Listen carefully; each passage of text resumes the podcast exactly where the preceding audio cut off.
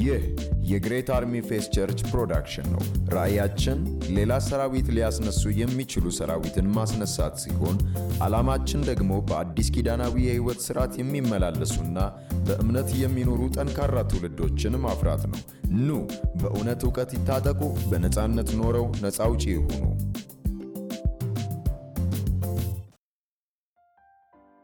ተፈጸመ በሚል ርዕስ እየተማርን እንገኛለን። ሁለት ሳምንት ተምረናል። ዛሬ የመጨረሻውን period እናገራለሁ። ኢየሱስ ተፈጸመ ብሎ ሲጮህ ምንድን ነው የተፈጸመው ብላችሁ መጠየቅ ይኖርባችኋል። ኢየሱስ ተፈጸመ ካለ የተፈጸመ ነገር አለ፣ ያበቃ ነገር አለ፣ ማቆሚያ የሆነለት ነገር አለ፣ dead time የሆነለት ነገር አለ። እስከ ዛሬ active የነበረ አሁን ግን active አትሆንም፣ stop የተባለ መስቀል ፍጻሜ ያደረገላቸው ብዙ ነገሮች አሉ። የአዲስ ኪዳን ጅማሬ መስቀል ላይ ነው። ደም ሲፈስ ነው። ደም ሳይፈስ ስርየት የለም። ደም ሳይፈስ የተመረቀ ነገር የለም። በመረቀልን በአዲስና በሕያው መንገድ በደሙ እንደውም ዕብራውያን ዘጠኝ ላይ ሄዳችሁ ስታነቡ 15 ላይ ፊተኛው ኪዳን እንኳን ያለ ደም አልተመረቀም ይላል።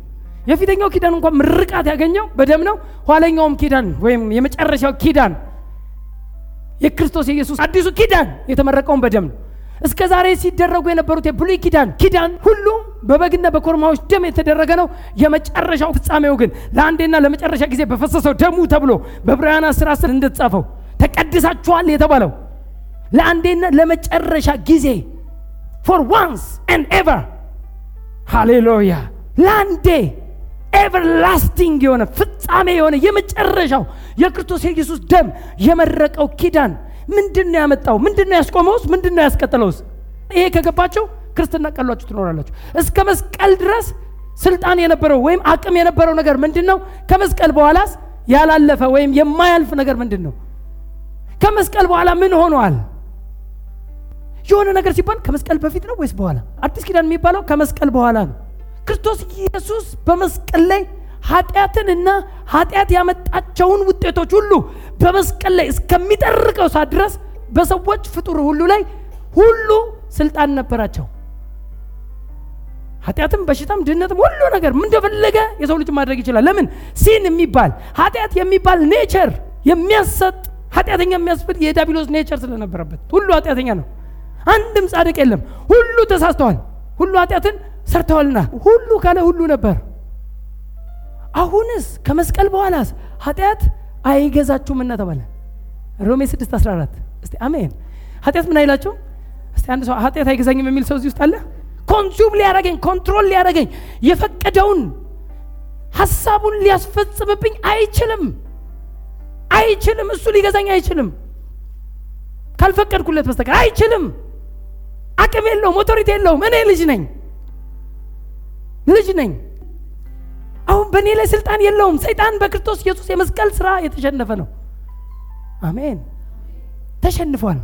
የተሸነፈውን እወቁት። ኢየሱስ ተፈጸመ ብሎ ሲጮ ዝም ብሎ ለፕሮግራም አይደለም፣ ፕሮግራም ማድመቂያ አይደለም። ቴቴልስታ የሚል ጩኸት የጮኸው እንደውም ተፈጸመ የምትለው ቃል በጣም ስትተረጎም ብዙ ፐርሰንቱን የምትወስደው ለሰይጣን ነው።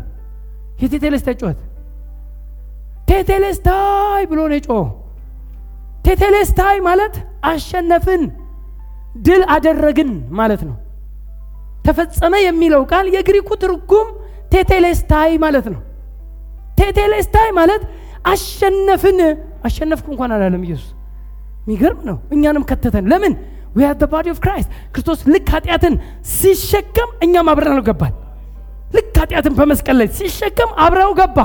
በኃጢአት አብረህ ታየህ፣ መስቀል ላይ አብረህ ታየህ። identification with Christ የሚባለው የጀመረው መስቀል ላይ ነው። ከክርስቶስ ጋር አብሮ መታወቅ፣ ከክርስቶስ ጋር አብሮ መታየት የሚባለው የጀመረው መስቀል ላይ ነው። መስቀል ላይ ገባ። ለዚህ ነው ጳውሎስ ገላትያ ሁለት ሃያ ላይ ከክርስቶስ ጋር ተሰቅያለሁ። ከወንበዴዎቹ አንዱ ነው እንደሚያወራው no ኃጢአተኛው ማንነቴ ከክርስቶስ ጋር ምን ብሏል? ተሰቅሏል። አሮጌው ሰዋችን ከእርሱ ጋር እንደተሰቀለ እናውቃለን አለ። we understand አሮጌው ሰዋችን ኃጢአተኛው ማንነታችን ከክርስቶስ ጋር ምን ሆነ? ተሰቀለ። ስለዚህ ክርስቶስ ውስጥ የገባው መቼ ነው ቢባል በኃጢአት ነው። ኃጢአትን ኢየሱስ ሲወስድ ኃጢአተኛ ሁሉ አብሮ ገባ። ክርስቶስ መስቀል ላይ ሁላችሁን ተሸክሟል። እስቲ አሜን። ሁላችሁን ተሸከመ። ለኃጢአት ሞትን አብረ ነው። ከዛስ ክርስቶስ ወርዶ በመቃብር ሲገባ አብረነው ምን አለን? ገባን። አልገባችሁ? ከዛስ ክርስቶስ ከሙታን ሲነሳ ከእርሱ ጋር አስነሳን። ያልሞተ ሰው ይነሳን? ከእርሱ ጋር አስነሳን። የሞራል አይደለም። አብሬው ሞቻለሁ፣ አብሬው ተቀብሬያለሁ። በጥምቀትም ከእርሱ ጋር ተቀበራችሁ ነው የሚለው። አብሬው ተቀብሬያለሁ። ከጥምቀትም ስወጣ በአዲስ ሕይወት እንድመላለስ ከውሃ እንደወጣው ልክ እንደዚሁ ከክርስቶስ ጋር ደግሞ አብራችሁ ምን አላችሁ አለ ተነሳችኋልና ክርስቶስ በአብ ቀኝ ደግሞ በተቀመጠበት ኤፌሶን ሁለት ሰባት ላይ በተቀመጠበት በርዛ ደግሞ ከእርሱ ጋር አስቀመጠን አብረን with Christ identify የሆንከው ከክርስቶስ ጋር አብረን የምትታየው ከመስቀል ጀመረ። አሁን ግን አድራሻ መስቀል ላይ አይደለም። አልፈናል፣ ተቀብረናል፣ ተነስተናል፣ በአብ ቀኝ ተቀምጠናል። ለዚህ ነው አድራሻ በአብ ቀኝ ነው የምትለው። አሁን የማይያዝ ምንም consume ምንም ነገር control የማያደርገው identity አግኝተዋል። ምንም ነገር ላይዝ የየትኛውም gravity control ላይ ያደረገ የኃጢአት gravity የበሽታ gravity consume ላይ ያደረገ አንተ ላይ ሲመጣ ነጥሮ ይመለሳል። አንተ ውስጥ መግባት አይችልም። you are the body of Christ አሜን። ነጥሮ ይመለሳል፣ ይደርሳል፣ ይመለሳል። ሲመጣ አታስተናግደው። አታስተናግደው ማለት እኔ በመገረፍ ቁስል ተፈውሻለሁ። ክርስቶስ ኢየሱስ ያን ሁሉ ኢንቨስትመንት የከፈለው ስለማን ነው? ስለ እኔ ነው። ንገረው ለበሽታው ለተራራው እኮ ተናገር ተብሏል። ተራራውን ተነቀል ብትለው ተራራ ይሰማል እንዴ? አዎ ጆሮ አለው። ተራራ ማለት ምን ማለት ነው? የትኛውም problem any kinds of problem ወደ አንተ ሲመጣ አልሰማህም በለው፣ ሂድ። አልሰማህም ክርስቶስ ስለ እኔ ከፍሏል ስትለው ሁኔታን ሲያየው አንተ flexible አትሆንለትም፣ የቡላድ ድንጋይ ትሆናለህ። አልገባህም እንዴ ትለዋል። ጠዋት ስትነሳ አሁንም ካለ አልሰማኝም እንዴ ትላንት ሳወራ ትለዋል። አንተ ደዌ ክርስቶስ እኮ ለእኔ ከፍሎልኛል፣ ሂድ ከዛ ሲያይቅ እስቲ ምናልባት ብሎ ሶስተኛ ቀን ሲቆይ አሁንም ሶስተኛ ቀን ላይም አንተ እንደ ቡላት ድንጋይ ከእውነት ውጭ አላውቅም። ምንም ነገር ይምጣ ነጥሮ ይመለሳል። አልሰማውም፣ አላስተናግደውም። ሶስት ቀን ሲቆይ፣ ሳምንት ሲቆይ፣ አንተ ግን ትሩዝን አውራ፣ እውነትን አውራ። እውነትን ስታወሩ ይሄዳል። እስቲ አሜን። ለምንድን ነው የሚሄደው በሽታ? ስለተሸነፈ። ለምንድን ነው በሽታ ከእናንተ መሄድ ያለበት? ክርስቶስ ኢየሱስ ተፈጸመ ካለው ውስጥ አንዱ የተፈጸመው ደዌ ስለሆነ ኃጢአት ሲሸነፍ የኃጢአት ውጤቶች ሁሉ አብረውት ተሸንፈዋል፣ ፍጻሜን አግኝተዋል። አንድ ሁለተኛው በክርስቶስ ኢየሱስ ትንሣኤ ደግሞ ምንድን ነው የመጣው? ጽድቅ። ጽድቅ ሲመጣ የጽድቅ ውጤቶች ሁሉ መጡ። የጽድቅ ፍሬዎች። ጽድቅ ማለት ኦ ሃሌሉያ! ጽድቅ የሚባለው የእግዚአብሔር nature ነው። በእግዚአብሔር ፊት በትክክለኛነት የምትቆምበት አቅም ነው። ጌታን እንዲህ ፊት ለፊት የምታይበት ምንም ሳትሸማቀቅ ያለ ምንም ፍርሃትና ሀፍረት በእግዚአብሔር ፊት የምንቆምበት አቅማችን ጽድቅ ነው። righteousness ወደ እግዚአብሔር አስገብተዋል። ወደ አብ ገብተናል። እስቲ አሜን። ኃጢአተኛ ሆነ ቢሆን ኖሮ ወደ አብ መግባት አይችልም። ኃጢአተኛ ወደ እግዚአብሔር ሰፈር መግባት አይችልም። በእግዚአብሔር ፊት መቆም አይችልም። ምን ስለሆንክ ነው ወደ እግዚአብሔር የገባው? ጻድቅ ስለሆንክ። እስቲ አንድ ሰው እኔ ጻድቅ ነኝ ይበል እስቲ። ሃሌሉያ። ሊገባ ይገባል። የክርስቶስ ትንሣኤ ደግሞ ያመጣው ውጤት ለኃጢአት የሚከፈለውን ክፍያ ሁሉ በመስቀል ላይ ከጨረሰ በኋላ ደግሞም መከፈል ያለበትን የኃጢአት የመጨረሻውን ቅጣት ሁሉ በሲኦል ጨርሶ ከሙታን ሲነሳ ያለ ኃጢአት ሆኖ ተነሳ። አሁን ያለ ኃጢአት። ለዚህ ነው ወደ አባቴና ወደ አባታችሁ አለ። ገና ሲነሳ አባቴ ብቻ አላለም፣ አባታችሁም አለ። ክርስቶስ ከሙታን ሲነሳ አንተን እንከን አልባ በፊቱ ቅዱሳንና ነውር የሌለን እንሆን ዘንድ በክርስቶስ ኢየሱስ ምን አደረገን? መረጠን። በፊቱ በእግዚአብሔር ፊት ቅዱስ ነውር አልባ ነህ። ልድገምልህ። በእግዚአብሔር ፊት አንተ ቅዱስ ነውር አልባ ሆነሃል። በክርስቶስ ኢየሱስ ደምና በክርስቶስ ኢየሱስ የመስቀል ኢንቨስትመንት። ስለዚህ በትንሣኤ ደግሞ የተፈጸመ ጽድቅ ሲመጣ የጽድቅ ውጤቶች ሁሉ ፍጻሜን አገኙ።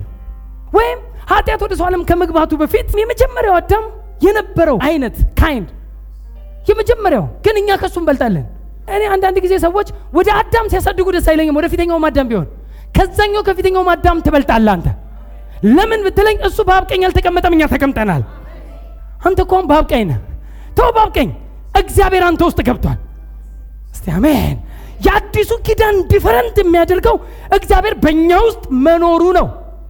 የክብር ተስፋ ያለው ክርስቶስ በእናንተ ውስጥ መኖሩ ነው። ሚስጥሩም ይላል ሚስጥር ማለት ትልቁ የእግዚአብሔር ሚስጥር ማለት የክብር ተስፋ የሆነውን ክርስቶስ ኢየሱስን በአንተ ውስጥ መክተት ነው። የክብር ተስፋ ያለው ክርስቶስ በአንተ ውስጥ አለ። አሁን አንተ እግዚአብሔርን ይዘን የምትዞረው እንጂ ተፈልገ የምትገኝ አይደለም። የትም ቦታ አለ። አባትህን ይዘህ ትዞራለህ። ተራ አይደለህም። እግዚአብሔር አንተ ውስጥ ነው። ስለዚህ ያ የፊተኛው አዳም እንኳን ያላገኘውን እኛ አግኝተናል። ሃሌሉያ! መንፈስ ቅዱስን ይዘህ ነው የምትዞረው። ወደዚህ understanding ወደዚህ ብርሃን ነው መምጣት ያለብህ።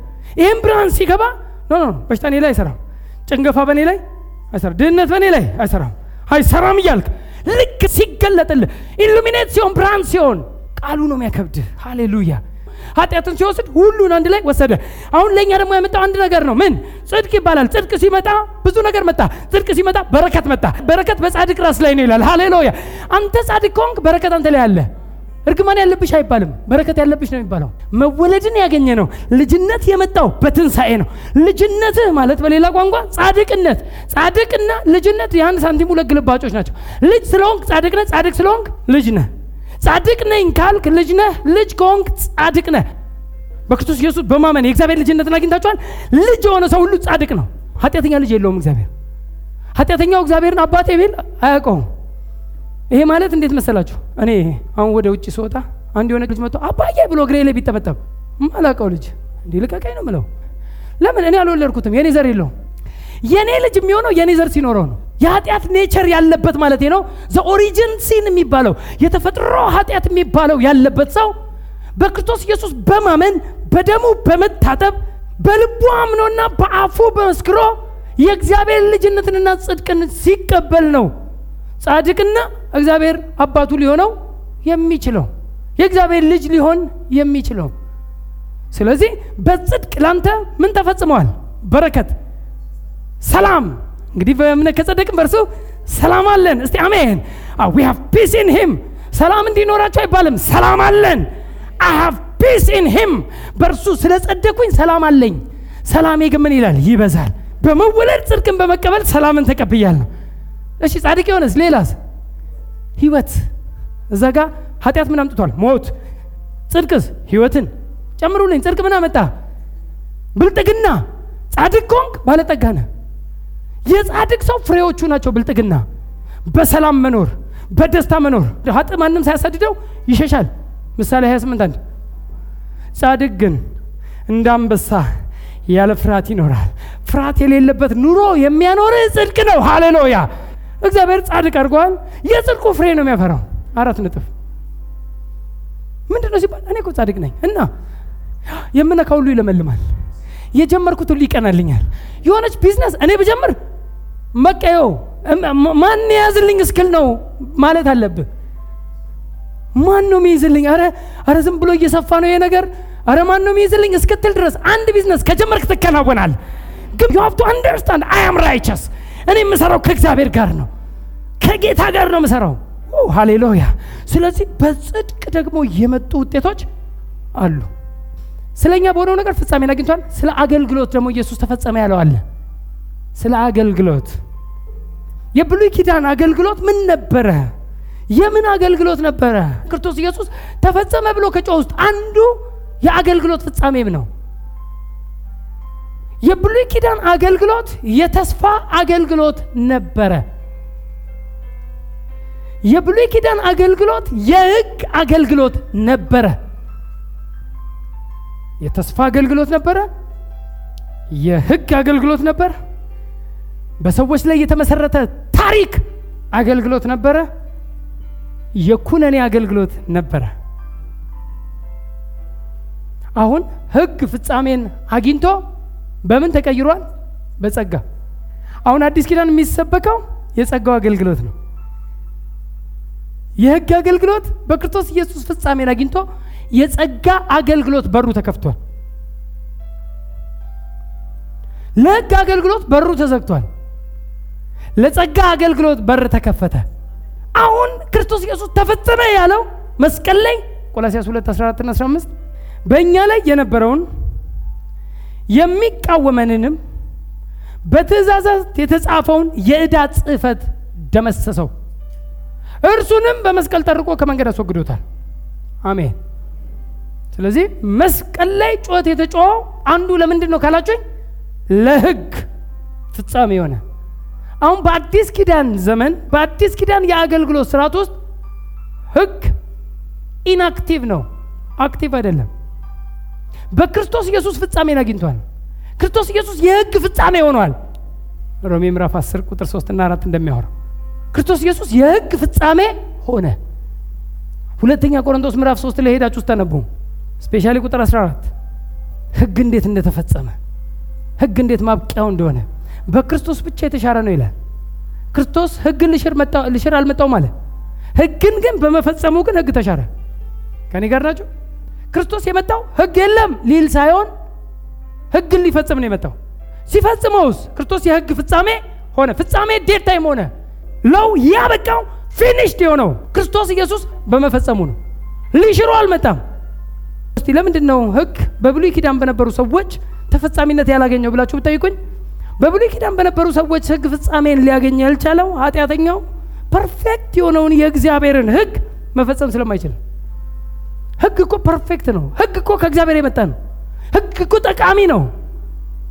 ግን ማንም ሊፈጽመው አይ ኃጢአተኛው መፈጸም አይችልም። ታዲያ ማን ይፈጽመው? ጻድቁ ቅዱስ የእግዚአብሔር ልጅ ክርስቶስ ኢየሱስ መጣና ሕግ የሚገባውን ለሰዎች የተሰጠውን ትእዛዝ ሁሉ እሱ consume አደረገው። ክርስቶስ የሕግ ፍጻሜ ነው። በክርስቶስ ብቻ የተሻረ ነው ይላል ሁለተኛ ቆሮንቶስ 3 14 በክርስቶስ ብቻ ማንም ሊሽረው ስላልቻለ በክርስቶስ ስለዚህ ለሕግ ፍጻሜን ያበጀለት ክርስቶስ ኢየሱስ ነው። ሕግ ማብቂያው ሆነ። ሌላ በር ተከፈተ። ጸጋ፣ ሃሌሉያ! የጸጋ በር ተከፈተ። አሁን የምንኖረው ኑሮ በጸጋው ነው። አሁን የምናገለግለው አገልግሎት በጸጋው ነው። grace mean the divine ability of God ማለት ነው። የእግዚአብሔር የመለኮት ማስቻል፣ የእግዚአብሔር የመለኮት አቅም በእኛ ውስጥ ተገጠመልን። ማንም ሰው የሚያገለግለው በዚህ ጸጋ ነው። በየትኛው በተቀበለው የእግዚአብሔር ኃይል በተቀበለው የእግዚአብሔር አቅም የትኛውንም አገልግሎት ያገለግላል። አሁን የምናገለግለው በጸጋ ነው። ኃጢአተኝነትና ዓለማዊ ምኞትን የምንክድበት አቅም ነው። እኛ ሁላችን ይላል ዮሐንስ ምዕራፍ አንድ ላይ ቁጥር 16 ላይ እኛ ሁላችን ከሙላቱ ተቀበልን፣ በጸጋ ላይ ጸጋ ተሰጥቶናል። ስንቶቻችን? እስቲ እኛ ሁላችን በሉ እስቲ። ሁላችሁም አላችሁበት? ከሙላቱ ተቀበልን። ምን ተሞልቶ ነው እሱ? ከላይ 14 ላይ ምን ይላል? ጸጋና እውነት ተሞልቶ በእኛ አደረ። ምን ተሞላ እሱ? ጸጋ። ጸጋ ተሞልቶ በሰው ውስጥ አደረ። እኛ ሁላችን ከእርሱ ሙላት ተቀበልን። እስቲ አንድ ሰው አሜን ይበል። ክርስቶስ ኢየሱስ በሚያደርግበት አቅምን ያደርጋለሁ። እኛ ሁላችን ከሙላቱ ተቀበልን። ይህ ሙላቱ ምንድን ነው አለ? በጸጋ ላይ ጸጋ ተሰጥቶናልና። ስለዚህ ክርስቶስ ውስጥ የነበረው ክርስቶስ ያደርግበት የነበረው አቅም ወደኛ አሁን ገብቷል። ተሞልታችኋል። ሃሌሉያ ተሞልታችኋል። ስለዚህ አሁን የአዲስ ኪዳን አገልግሎት የምን አገልግሎት ነው? የጸጋ አገልግሎት። የተስፋ አገልግሎት ነበር ብሉይ ኪዳን። አንድ ቀን ድንግል ትጸንሳለች፣ አንድ ቀን የሚባል ተስፋዎች በብሉይ ኪዳን የተሞላው ክርስቶስ ኢየሱስ ኢሳይያስ 53 ላይ ሄዳችሁ ተመልከቱ። ሊሆን ያለው በተስፋ ተጽፏል፣ ወይም በትንቢት ተጽፏል። እንደ በግ ይነዳል የሚለው በሸላቶቹ ፊት ዝም እንደሚል የሚለው ሲነገሩ የነበሩ ተስፋዎች በኢዩኤል ሁለት ላይ ሄዳችሁ ስትመለከቱ የመንፈስ ቅዱስ መምጣት ተስፋ ሆኖ ተቀምጧል። በክርስቶስ ኢየሱስ የሚሆነው በመንፈስ ቅዱስ ሊሆን ያለው አስቀድሞ ሁሉ ተስፋ ሆኖ በተስፋ የምንመራበት ኪዳን ነበር ብሉይ ኪዳን። አሁን ግን በክርስቶስ ኢየሱስ ተስፋ ፍጻሜን አገኘ። አይደንቲቲያችንም ተቀየረ። ከጨለማ ወደሚደነቅ ብርሃን ብቻ አልመጣንም። ኤፌሶን አምስት ስምንት ላይ ሲናገር ቀድሞ እናንተ አለ እናንተ ጨለማ ነበራችሁና አሁን ግን በጌታ ብርሃን ናችሁ። እስቲ አንድ ሰው አሜን ይበል። እስቲ እኔ ብርሃን ነኝ፣ I'm light። ጌታ ኢየሱስ እኔ የዓለም ብርሃን ነኝ ብሎ እንደነበረው ያንን የዓለም ብርሃንነት ላንተ ሰጥቶ ሄደ። እናንተ የዓለም ብርሃን የምድር ጨው ናችሁ ብሎ ሃሌሉያ። ያንን የእሱን ability የእሱን አቅም ለእኛ ሰጥቶን ሄደ። ሲነገሩ የነበሩት ተስፋዎች ሁሉ በክርስቶስ ኢየሱስ ፍጻሜን አገኙና አሁን ኪዳኑ የተስፋ ኪዳን ሳይሆን የእምነት ኪዳን ሆነ። በተስፋ ሳይሆን በእምነት የምንቀበለው በተስፋ ሳይሆን በእምነት የምንኖርበት ጻድቅ በምን ይኖራል አለ በእምነት አራት ጊዜ ነው የተጻፈው ዕንባቆም ሁለት አራት ገላትያ ምዕራፍ 3 11 ሮሜ 1 16 እና 17 ዕብራውያን 10 38 ጻድቅ በእምነቱ ይኖራል። እስቲ አሜን። ጻድቅ በእምነት ይኖራል ተብሎ እንደተጻፈ ይላል። እምነት ሁልጊዜ የሚመሰረተው በተሰራ ስራ ላይ እንጂ በሚሰራ ስራ ላይ አይደለም።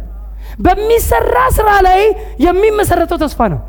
ባልተደረገ ነገር ገና በሚደረግ ነገር የሚመሰረተው ተስፋ ይባላል አሁን የአዲስ ኪዳን መጽሐፍቶችን ሄዳችሁ ስታዩ አብዛኞቹ ሆናችኋል ተቀድሳችኋል ታጥባችኋል ጸድቃችኋል ልጆች ሆናችኋል። የተደረግነው ነገር ሁሉ ሆኗል የተባለውን ነገር ሁሉ በምንድን ነው የምንቀበለው? በእምነት። ተስፋ ግን ምንድን ነው የሚያደርገው? ተስፋ ገና ይሆናል ነው ገና ይደረጋል ነው። ለምሳሌ ለምሳሌ እባርክሻለሁ። እምነት ነው ተስፋ? እምነት ሆናችኋል ነው አከብርሻለሁ ነው ወይስ አከበራቸው? ሮሜ 8 29 የጠራቸው እነዚህን አጸደቃቸው ያጸደቃቸው እነዚህን? ከጸደቅ ከብርሃል ነው። አከበራቸው። አጀንዳችሁን ጣሉት የተስፋ ቃል የሚለው አንድ ተስፋ ነው ያለው። አንድ ተስፋ አለ። እሱ ይሰበክ። የተባረከው ተስፋችን የክርስቶስ ኢየሱስ ዳግም ምጣት። አለቀ። በእምነት የምንኖርበት ኪዳን እንጂ በተስፋ የምንኖርበት ኪዳን አይደለም። የትውልዶች ታሪክ ነበር የእስራኤል ታሪክ በሉት የግለሰብ የነ አብርሃም የነ ዳዊት አካብን ጀምሬ አካብ ላይ ብጨርስ ሰባኪ አትበሉኝ። ታሪክን አውርቶ መጨረስ የብሉይ ኪዳንን ክርስቶስን እስካላሳየን ወደ አዲስ ኪዳን ኢንተርፕሬት እስካልተደረገ በብሉይ ኪዳን ታሪክ ተጀምሮ በብሉይ ኪዳን ታሪክ የሚቆም አገልግሎት በታሪኮች ውስጥ ለትምህርታችን የተጻፉ የነ ዳዊት መውደቅን እኛ እንዳንወድቅበት ለትምህርታችን ተጽፏል። ለህይወታችን ግን የተጻፈው አዲስ ኪዳን ነው የጸጋው እውነት ነው ለህይወታችን የተጻፈው። ታሪክ ላይ ጀምሬ ታሪክ ላይ አጨርስ እሱ ምንም አይሰራልን በዛ ውስጥ የክርስቶስን ጥላ ማየት ጥሩ ነው። ጥላውን እናያለን። ከጥላው አልፈን ግን እኛ አካሉ ጋር ደረስን ነው። object ኡ ጋር ደረስን እኮ። shadow ውን ተከትለን መጣ አካሉ ጋር ደረስን። የብሉይ ኪዳን አገልግሎት የጥላ አገልግሎት ነው ህግ ስላወራን። አሁን አካሉ ጋር ደረስን። የአዲስ ኪዳን መካከለኛ ወደሚሆን ወደ ክርስቶስ ደርሳችኋል። እስቲ አሜን ተስፋ የሚባሉ ነገሮች በክርስቶስ ኢየሱስ መጀመሪያ በመወለዱ ስለ መወለዱ የተነገረው ተስፋ ተፈጸመ። በመሞቱ ሲነገረው የነበረው ተስፋ ተፈጸመ። በትንሣኤው ሲነገሩ የነበሩ ተስፋዎች ሁሉ ተፈጸሙ። የመጨረሻው እኔ ደግሞ ሲሄድ ብሎ አፈስላችኋለሁ ብሎ ከአብ ዘንድ ተቀብሎ አፈሰሰው የተባለውን መንፈስ ቅዱስ እሱም ፍጻሜ ሆነ። አሁን መንፈስ ቅዱስ በማን ውስጥ ይኖራል? አፈሰሰው። እስቲ አሜን። ለዘላለም በእናንተ ውስጥ የሚኖር አሁን ስለ መንፈስ ቅዱስ ተስፋ አለ? በ revival ስም ብዙ ሰዎች ተስፋ ይላሉ። ተስፋ አድርገውታል። እንዳትሰሙ። በ revival ስም። revival ኡ ሲመጣ ወገኖቼ ሆይ ቤተ ክርስቲያን እንዲህ አትሆንም ይባላል። revival ኡ ሲመጣ ከዛስ? revival ኡ ተውት። ማን እንደሚመጣም አልገባንም ገና መጀመሪያ revival። ግን በ revival ስም ማን ነው የሚጠራው? መንፈስ ቅዱስ። መንፈስ ቅዱስ ሲመጣ ቤተ ክርስቲያንን ያነቃታል። አዲስ ኪዳናዊ ትምህርት ነው ነው? ይመጣል ብለን እንጠብቀው? ወይስ መጥቷል እንበል? revival ከተባለ ያንተ ተነስቶ መስራት ከሆነ እቀበላለሁ። revival የእኛ ተነስቶ ይቅርታ መጠየቅ ከሆነ እቀበላለሁ። አንዳንዱ revival ይልና ስለ ንስሐ ነው። ስለዚህ ንስሐ ግባ ከሆነ አንተ ተነሳና ንስሐ ግባ። ንስሐ ግባ እንጂ ሄዳችሁ ራእይ ላይም ሄዳችሁ ስታዩ ሶስትና ሁለት ድል ለነሳው ሂድና ንስሐ ግባ እንጂ ጠብቅ የሚል የለም በ revival ስም ምንም አንጠብቅም። አልጠብቅም እኔ። ምንም የምጠብቀው ይመጣል የሚባል revival የለም። አሁን አንተ revive ሁን አሁን አንተ ተነሳና ስራ። አሁን አንተ ተነሳና ህያው ሁን። አንተ ተነሳና act አርግ አሁን ቅባቱንም ጸጋውንም እምነቱንም ሁሉን ነገር አንተ ውስጥ አስቀምጦታል። አሁን ምን ትጠብቃለህ ምን እንዲመጣልህ ነው? አሁን ተነስተህ አንተ የምትሰራው ስራ እንጂ ተነስተህ act የምታደርገው እንጂ revival ተነስታችሁ ስሩ ከሆነ ያስኬዳል ጠብቁ ከሆነ ግን አያስኬድም።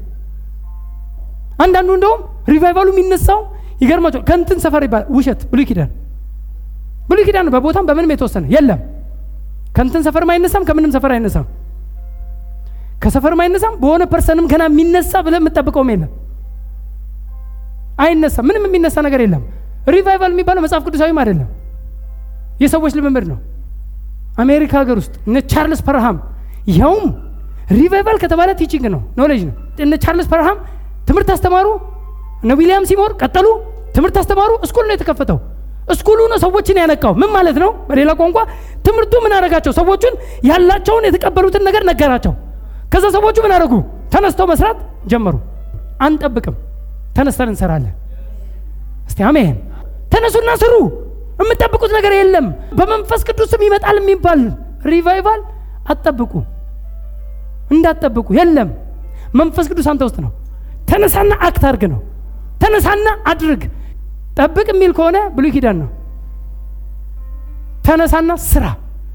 ተነስ፣ በፍቅር ተመላለስ። እስቲ አሜን። በፍቅር ይቅርታ፣ ንስሐ መግባት ያለበት ሰው የማይገባ ነገር እያደረገ ያለ ሰው አሁን ወደ ተግባር ንስሐ የሚለው repentance።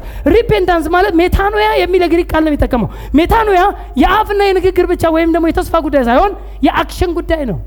metanoia በተግባር የሚፈጸም ድርጊት እንጂ ጠብቅ የለም። wrong መንገድ የሚሄድ ሰው ይመለስ።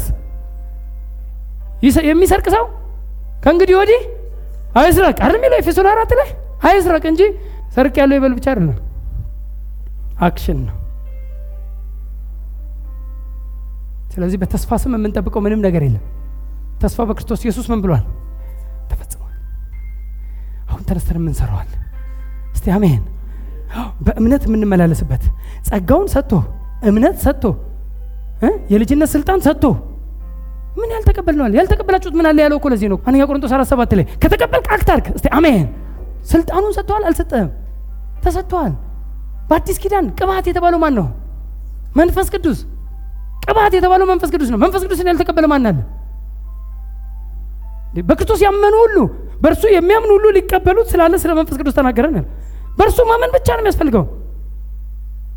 ኤፌሶን ሂዱና አንድን አንብቡ። የጸጋውን ወንጌል ሰማችሁ፣ በተስፋው መንፈስ ቅዱስ ታተማችሁ። አመናችሁ፣ ከዛስ በተስፋው መንፈስ ቅዱስ ታተማችሁ። ማመን ብቻ ነው ለመታተም። መንፈስ ቅዱስን ለመቀበል በክርስቶስ ኢየሱስ ማመን በቂ ነው። ልክ ስታምን መንፈስ ቅዱስ አንተ ውስጥ አለ። በልሳን አልተናገርክም ማለት መንፈስ ቅዱስ የለህም ማለት አይደለም። እስቲ አሜን። ስለዚህ ተስፋ ተፈጽሟል። በተስፋ ስም አትሞሉ። ክርስቶስ ኢየሱስ ተፈጸመ ካለ ውስጥ አንዱ ተስፋ ነው። አንደኛው የኩነኔ አገልግሎት ነው። አሁን የጽድቅ አገልግሎት ተከፍቷል። praise God። በኩነኔ እንዳንኖር condemnation ኣችንን፣ ኃጢአታችንን ሁሉ በደላችንን ሁሉ ከእኛ ክርስቶስ አርቆታል፣ በደሙ አጥቦናል። አሁን የጽድቅ አገልግሎትን የተቀበልን እንጂ የኩነኔ አገልግሎት አይደለም። ብሉይ ኪዳን ግን እንዲህ ባታደርግ እንዲህ ሆነ እንዲህ ኩነኔ ነው፣ ሁሉ የተሞላ በኩነኔ ነው። አሁን ግን የጽድቅ አገልግሎት ጀምሯል፣ ተፈጸመ። እስቲ አሜን። አሁን በካህን በኩል በእኔ በኩል አይደለም ወደ እግዚአብሔር የምትሄደው ደርሰሃል አንተ። ምን ማለት ነው? በሌላ ቋንቋ አንተ ለእግዚአብሔር ቅርብ ነህ። እስቲ አሜን። አዎ በጣም ብዙ ሰዎች ጸልይልኝ ጸልይልኝ የሚያበዙት ለምን እንደሆነ ልንገራችሁ። የብሉይ ኪዳን mentality ስላለባቸው እና ቤተ ክርስቲያን አገልጋዮች ሁሉ ይሄን ስላመጡባቸው ነው። ቃል አውጣብኝ አለኝ አንዱም ቀደም ደውሎ በጌታ ነህ አልኩት። አዎ አንተ አውጣ። አያችሁ አሁን አማኞችን አላስነሷቸውም። ራሱ እንደሚጸልይ ከአባቱ ጋር ህብረት እንዳለው በአባቱ ቀኝ እንደተቀመጠ እስቲ አሁን አስቡት። በአብ ቀኝ የተቀመጠ ሰው እንደዚህ በአብ ቀኝ ተቀምጠሃል ያል ነው አሁን አንተ እኔም መካከለኛ ላይ ያስገባኝ አብ እንዲያቀፈውን አባትና ልጅን አጠገብ ላጠገብ ያሉትን ልጅ ናግ መሀል ይግባ። አንተ ካላወራ እሱ አይሰማኝም። እስቲ አንተ ተናገር፣ እስቲ አንተ ጸልይ። the prayer of agreement አምናለሁ ባይብልም ስለሚል ሁለት ሰዎች በምድር በማናቸውም በሚፈልጉት ነገር ቢስማሙ እና ወደ አባቴ ቢጸልዩ ቢስማሙ prayer of agreement የስምምነት ጸሎትን አምናለሁ እንጂ ላንተ አልጸልይልህም። ቋንቋ የገባቸው ተረዳችሁኝ? አንተን እንደማይሰማ አድርጌ መሀል ላይ እኔ ለአንተ አልጸልይልህም፣ ግን እንጸልይ እስቲ። የሆነ ቢዝነስ እንዲህ ልጀምር ነበር ፓስተርዬ፣ እስቲ አብረን በዚህ ነገር ላይ እንስማማ። የሆነ ነገር እንዲህ እንዲህ ፈልጌ ነበር፣ እስቲ የስምምነት ጸሎት እናድርግ በደስታ። ለምን አሁን the prayer of agreement ያስፈልጋል። the prayer of agreement ን አምናለሁ። ጸልይልኝን ግን እወዳቸዋለሁ። ተፈጸመ። ይህ ትምህርት የ Great Army Faith Church መስራችና ባለራዕይ በሆኑት በፓስተር አለማየሁ ሽፈራው የተዘጋጀ ሲሆን ተጨማሪ ትምህርቶችን ለማግኘት ሲፈልጉ በስልክ ቁጥራችን 0911 57 53 68 ይደውሉ። ግሬት አርሚ ፌስ ቸርች